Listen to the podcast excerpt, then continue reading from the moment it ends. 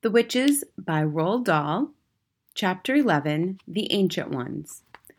The Grand High Witch stood on the very center of the platform, and those dangerous eyes of hers traveled slowly around the audience of witches who were sitting so meekly before her. All those over seventy, put up your hands! she barked suddenly. Seven or eight when hands went up in the air. It comes to me, said the Grand High Witch that you ancient ones will not be able to climb high trees in search of Gruntle's eggs. We won't, your grandness. We are afraid we won't, chanted the ancient ones. Nor will you be able to catch the cracker, cracker cruncher who lives high up on rocky cliffs, said the Grand High Witch. I can't exactly see you sprinting up after the speedy cat springer either, or diving into deep waters to spear a blabbersnitch, or striding the bleak moors with a gun under your arm to shoot the grobblesquirt. You are too old and feeble for those things. We are, chanted the ancient ones. We are. We are. You ancient ones have served me well over many years, said the Grand High Witch, and I do not wish to deny you the pleasure of bumping off a few thousand children each just because you have become old and feeble. I have therefore prepared personally with my own hands a limited quantity of delayed action mouse maker which I will distribute to the ancient ones before you leave the hotel. Oh, thank you, thank you, cried the old witches. You are far too good to us, your grandness. You are so kind and thoughtful. Here is a sample of what I am giving you, shouted the Grand High Witch. She fished around in a pocket of her dress and brought out a very small bottle. She held it up and shouted, In this tiny bottle is 500 doses of mouse maker. Is enough to turn 500 children into mice. I could see that the bottle was made of a dark blue glass and that it was very small, about the same size as the ones you can buy at the chemist with nose drops in them. Each of you ancient ones will get two of these bottles, she shouted. Thank you, thank you, O most generous and thoughtful one, chorused the ancient witches. Not one drop will be wasted. Each of us will promise to squash and squallop and squiggle one thousand children.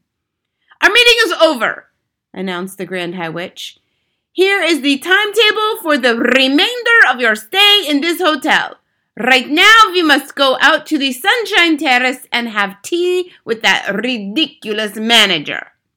Next, at six o'clock tonight, those witches who are not too old to climb trees after Gruntle's eggs will report to my room to receive two bottles of mouse maker. My room is five four five four.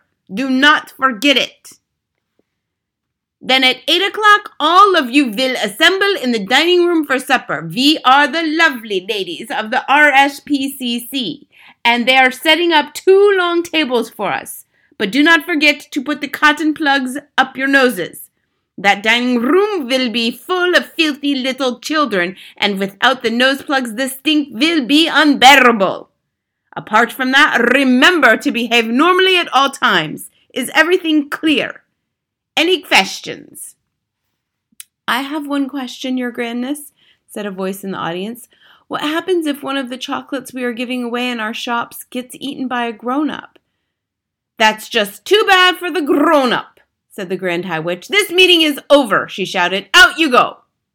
The witches stood up and began gathering their things together. I was watching them through the crack and hoping to heaven they would hurry up and leave so that I might be safe at last.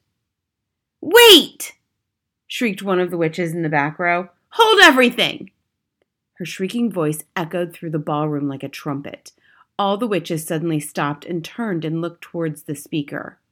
She was one of the taller witches, and I could see her standing there with her head tilted back and her nose up in the air, and she was sucking in great long breaths of air through those curvy pink seashelly nostrils of hers. Wait!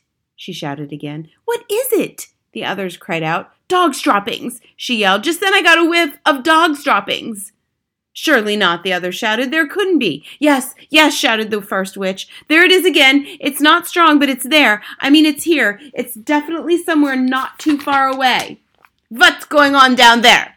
shouted the Grand High Witch, glaring down from the platform. Mildred's just got a whiff of dog's droppings, your grandness, someone called back to her. What rubbish is this? Shouted the Grand High Witch. She has dog's droppings on the brain. There are no children in this room. Hang on, cried the witch, called Mildred. Hang on, everybody. Don't move. I'm getting it again. Her huge, curvy nose holes were waving in and out like a pair of fishtails. It's getting stronger. It's hitting me harder now. Can't the rest of you smell it? All the noses of all the witches in that room went up in the air, and all the nostrils began to snuff, suck and sniff. She's right, cried another voice. She's absolutely right. Dog's droppings it is, strong and foul.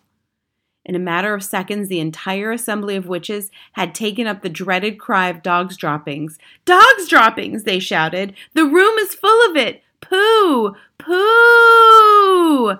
Why did we not smell it before? It stinks like a sewer. Some little swine must be hiding not so very far away from here. Find it! screamed the Grand High Witch. Track it down! Root it out! Follow your noses till you get it! The hairs on my head were standing up like the bristles of a nail brush, and a cold sweat was breaking out all over me. Root it out, this small lump of dung! screeched the Grand High Witch. Don't let it escape! If it is in here, it has observed the most secret things. It must be exterminated immediately.